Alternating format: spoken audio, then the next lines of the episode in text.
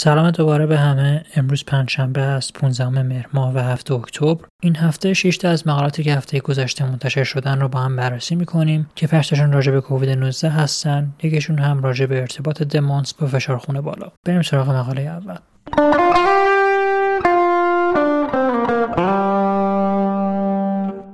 مقاله اول امروزمون راجع لود واریان دلتای سارسکوو دو هست بین افرادی که واکسینه شدن و اونایی که واکسن نزدن. خب اول من یه توضیح میدم راجع لود ویروس. اگر که احیانا کسی هست که مطمئن نیست منظورمون چی هست وقتی که صحبت از لود ویروس می‌کنیم حالا می‌تونیم بگیم بار ویروسی یا میزان ویروس منظورمون این هست که چه میزان چه مقدار اگر که بخوایم مثلا با عدد مشخص بکنیم ویروس توی یک نمونه وجود داره. اینطوری می‌تونیم بهش فکر بکنیم که یک مدل تست داریم که تست های کیفی هستن جوابشون بله خیر هستن می‌تونن طور مثال بهمون بگن که ویروس توی این نمونه وجود داره یا نداره. حالا یک مدل تستی داریم در مقابل این تست ها که کمی باشن بخوان بهمون بگن که چه میزان ویروس وجود داره توی این نمونه که ازش صحبت می‌کنیم. راجع به اندازه گیری و کمی سازیش هم قبلا توضیح دادم. معیاری داریم به اسم CT یا cycle threshold توی تست PCR که انجام میدیم. حالا خیلی که واردش نمیشم اما نماینده ای هست از اون load ویروسی که صحبت می‌کنیم. جهت یادآوری تفسیرش به این صورت بود که کسی که عدد CT ش پایین تر بود به این معنی بود که تست تونسته ساده تر رو شناسایی بکنه و این نشون میده که لود بالاتری از ویروس توی نمونه وجود داشته. در مورد سارس کوو دو هم به این دلیل اینقدر اهمیت میدن به لود ویروس که اون رو نماینده می‌دونن از اینکه چقدر شخص سرایت پذیری داره. یعنی ما اینجا این رو مفروض کردیم که اگر مقدار بیشتر ویروس توی گلو یک فرد وجود داشته باشه این فرد راحتتر می‌تونه ویروس رو منتقل بکنه بقیه و از این نظر خطرناکتر هست. بحث های زیادی هم بوده که به سریاش اشاره کردیم راجع به اینکه ارتباط این لود ویروسی با علامت دار بودن و نبودن افراد به چه صورت هست. با واکسن زدن و نزدن افراد به چه صورت هست که حالا توی این مقاله می‌خوایم راجع به هر دو اینها صحبت بکنیم در مورد واریان دلتای سارس کوو 2 869 تا نمونه داشتن از دو تا منطقه مختلف توی ایالت کالیفرنیا و اینا رو از نظرهایی که گفتیم بررسی کردن.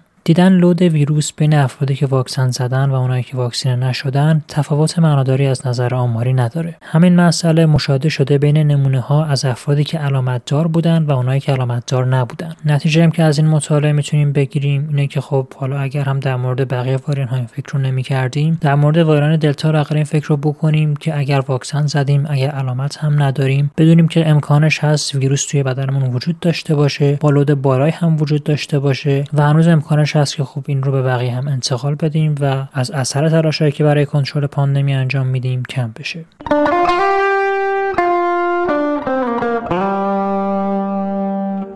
مقاله دوم امروز می‌خواد بهمون بگه اگر که واکسن زدیم چقدر خطر بستری شدن توی بیمارستان در اثر کووید 19 هست به خاطر واریان های مختلف. توی این مطالعه اومدن واریان ایجاد کننده بیماری رو توی بیش از 23 هزار تا بیمار کووید 19 مشخص کردن که خب با استفاده از sequencing ژنوم ویروس انجام میشه و مطالعه هم توی ایالت واشنگتن انجام شده. اول میریم سراغ واریان های شایع‌تر. توی بازه‌ای که این مطالعه انجام شده 38 و درصد از افراد واریان آلفا مسئول بیماریشون بوده یک درصد درصد واریان بتا 88 درصد واریان گاما و 87 درصد واریان دلتا. اینها variants of concern بودن یعنی واریان هایی که دلیل خیلی محکم داریم که نگرانشون باشیم. از این نظر که مثلا شدت بیماریشون بیشتر هست یا اینکه انتقال پذیریشون بیشتر هست. یک دسته از واریان ها هم هستن که کمتر نگرانشون هستیم. توی دسته variants of interest یا VOI ها دسته بندی میشن که توی نمونه هایی که اینجا بررسی شدن شایع‌ترین واریان از بینشون واریان اپسیلون بوده که مسئول 16 درصد از بیماری ها بوده. حالا میریم سراغ اصل مقاله. این مطلب که این واریان های مختلف در مقایسه با اون ویروسی که حالا بگیم جد اینا محسوب می شده چقدر خطر بستری شدن در اثر بیماری رو بالاتر بردن دیدن واریان گاما 3.17 صدام برابر می‌کنه خطر بستری شدن رو. واریان بتا 2.97 صدام برابر. واریان دلتا 2.30 صدام برابر. و واریان آلفا 1.59 صدام برابر. که خب نشون میده اون نگرانی که بابت این واریان ها داشتیم تمام این مدت بیجا نبوده. نکته جالبی که بهش رسیدن این بوده که این افزایش ریسک ها توی افرادی بوده که واکسینه نشدن و بین کسایی که واکسینه شده بودن به نسبت اون ویروس قدیمی که بوده تغییری توی ریسک این که افراد بخوان بیشتر بستری بشن مشاهده نشده. یه خب تفسیر امیدوار کننده شاید بشه از این نتیجه داشت. یعنی اینکه اگر هم که حالا بگیم وایرن های جدی دارن میان اگر هم که بگیم واکسن از عفونت دوباره جلوگیری نمی‌کنه اما نشون میده که اگر واکسن رو زده باشیم ریسک بستری شدنمون لاقل کمتر هست و خیالمون از اینکه بیماریمون شدید نمیشه یه مقداری راحت تره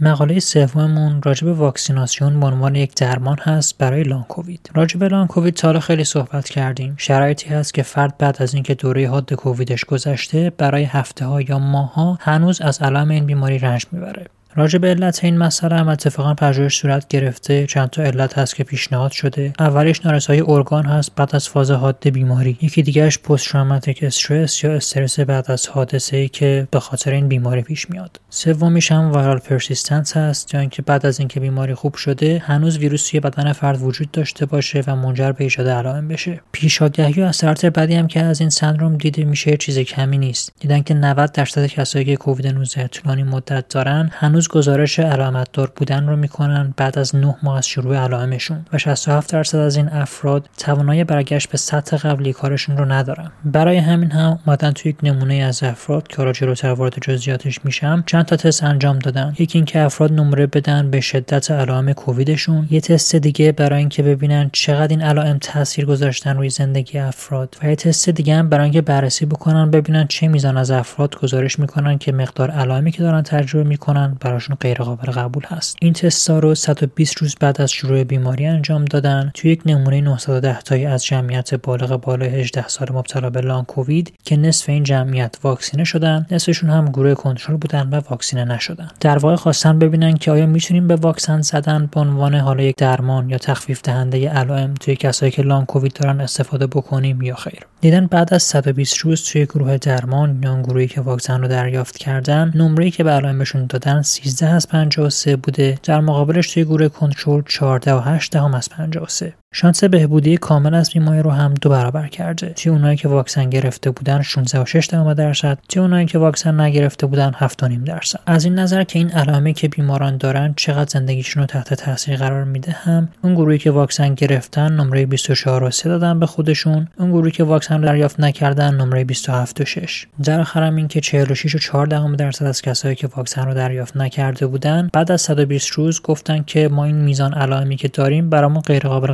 قبول هست. در مقابلش 7.5 درصد کمتر توی گروهی که واکسن زده بودن این مسئله رو گزارش کردن. در آخرم فکر می‌کنم مشخص باشه تفسیری که از این نتایج میشه داشت. با اینکه شاید منتظر حالا اعدای بهتری بتونیم بمونیم امیدوار باشیم که راههای بهتر و موثرتری پیدا بشن. به نظر میاد که واکسیناسیون یک راهی هست که حالا ساپورت علمی داره. توی افرادی که لان کووید دارن استفاده بشه شاید که کمک بکنه علائمشون از بین بره یا اینکه لااقل شدتشون به حد قابل قبول برسه.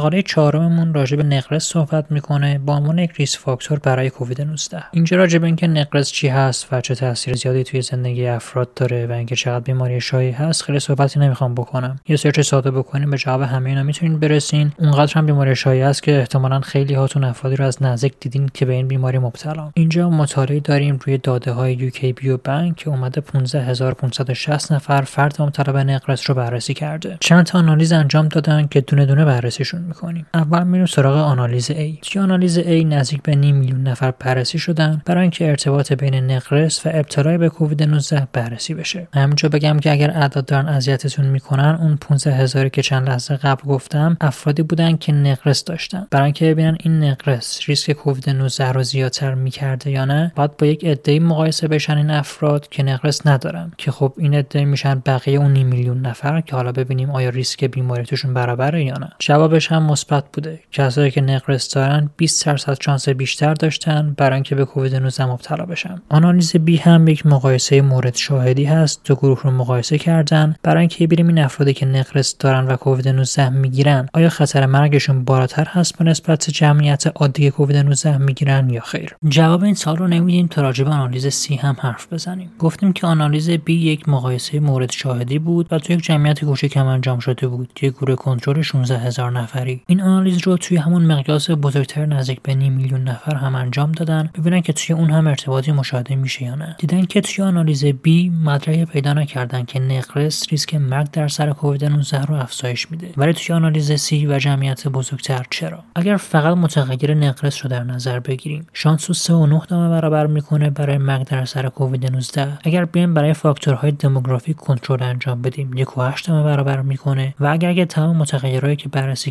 کردن رو کنترل بکنیم 30 درصد ریسک مرگ در اثر کووید 19 به خاطر نقرس داشتن افزایش پیدا می‌کنه. یه نکته دیگه هم که اینجا وجود داشته این بوده که این خطر مرگ توی خانم‌ها بیشتر از آقایون بوده. یعنی نقرس 20 درصد ریسک مرگ توی آقایون رو افزایش می‌داده ولی 90 درصد توی خانم‌ها توی آنالیز دی خواستن ببینن داروهایی که برای درمان نقرس استفاده می‌کنیم. که یک دستش داروهایی هستن که اورات خون رو پایین میارن. به علاوه حالا کلچیزین که اون هم استفاده میشه خواستن ببینن که این داروها چه ارتباطی با مرگ در اثر کووید 19 توی این افراد داره که خب ارتباطی هم مشاهده نشده. و خب فکر می‌کنم که تفسیر هم خیلی سخت نباشه. افرادی که نقرس دارن هم بیشتر کووید 19 می‌گیرن. همین که اگر کووید 19 بگیرن متاسفانه ممکنه شانس مرگ بالاتری داشته باشن.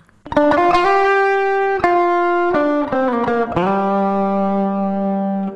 مقاله پنجم امروزمون راجع به تاثیر رمدیزیویر هست در بیماری که در اثر کووید 19 بحث سری میشن. علت اینکه راجع به این مقاله صحبت می‌کنیم این هست که با یک مقاله خیلی بزرگ مواجه هستیم. 28855 نفر توی گروه رمدیزیویر بودن. اینا مچ شدن با 16687 نفر گروه کنترلی که رمدیزیویر دریافت نکردن. همونجوری هم که گفتم کل نمونه افرادی بودن که نه تنها کووید 19 داشتن که توی بیمارستان بستری بودن. گروه رمدیزیویر هم اون گروهی بودن که طی دو روز اول از بستری شدن دوره رمدیزیویرشون شروع شده. اول میریم سراغ مرگ در دو هفته اول. دیدن توی گروهی که رمدیزیویر گرفتن 16 درصدشون طی دو هفته فوت کردن. در مقابلش توی گروهی که رمدیزیویر نگرفتن 15 و 14 درصد. توی 28 روز هم دوباره با یک همچین الگویی مواجه هستیم. گروه کنترل 19.1 درصدشون فوت کردن. گروه رمدیزیویر 15 و 14 درصدشون. معنی این حرف اینه که رمدیزیویر توی 14 روز 24 درصد ریسک مرگ رو پایین آورده و توی 28 روز 11 درصد. تاثیر این دارو رو توی گروه های مختلف بیماران از نظر نیاز نداشتن به اکسیژن یا نیاز داشتن به اکسیژن و حالا اینکه اگر به اکسیژن نیاز دارن به چه روش اکسیژن رو می‌گیرن انجام شده که تقریبا توی همشون تاثیر داشته هم توی 14 روز هم توی 28 روز. که اگر تمایل دارین تشریف برین توی لینک مقاله و بخونین. این نکته رو که من اینجا بگم اینه که من پارت این چندین ماهی که پادکست بوده خیلی وارد مقالات درمان کووید 19 نشدم. چون که اکثر این داروها داروهای ضد ویروسی هستن که ما در دسترسمون نداریم و خب خیلی شاید برای شنوندگان ایرانی فایده ای نداشته باشه. رمدزویر خوشبختانه در دسترس هست که خب به خاطرش این مقاله رو هم گفتم. ولی حالا من یک لینکی قرار میدم اینجا از FDA آمریکا. می‌تونید تشریف ببرید. اونجا و یک لیست می‌بینید توی اون صفحه از تمام داروهایی که برای کووید 19 تایید شدن در درمان تاثیر مثبت داشتن که میگم اکثرشون رو من واردشون نشدم به خاطر اینکه توی کشور ما در دسترس نیستن و کاربرد عملی نداشته. ولی خب اگر علاقه داشتین اونجا اطلاعات خیلی جالبی هست. می‌تونین که اسم داروها رو ببینین سرچ کنین راجع و هر چقدر که می‌خواین اطلاعات کسب کنین.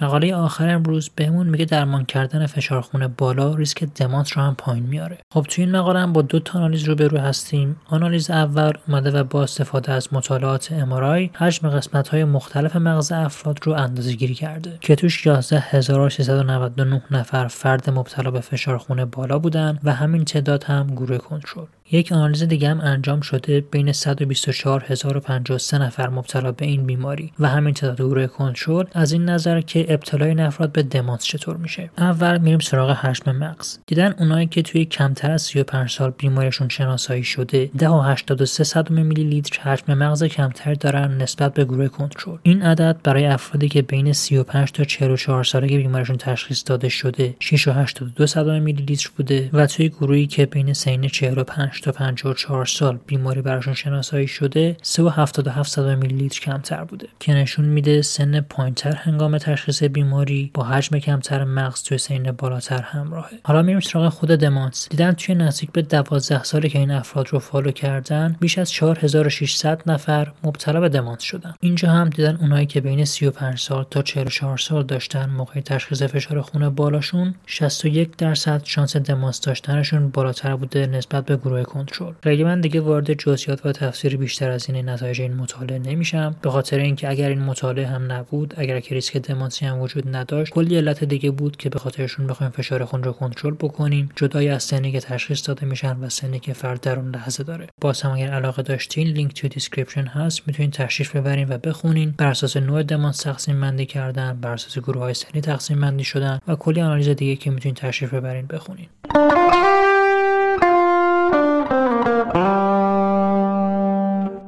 خب مثل همیشه کلی تشکر از کسایی که تا اینجا همراه موندن. مرسی که توجه می‌کنین کامنت می‌ذارین فیدبک میدین. کلی من کمک می‌کنه که بدونم تلاشمو در چه راستایی انجام بدم که بهتر بشه کیفیت کار. بازم چیزی بود بگین و مواظب خودتونم باشین و تا دور دیگر بدرود.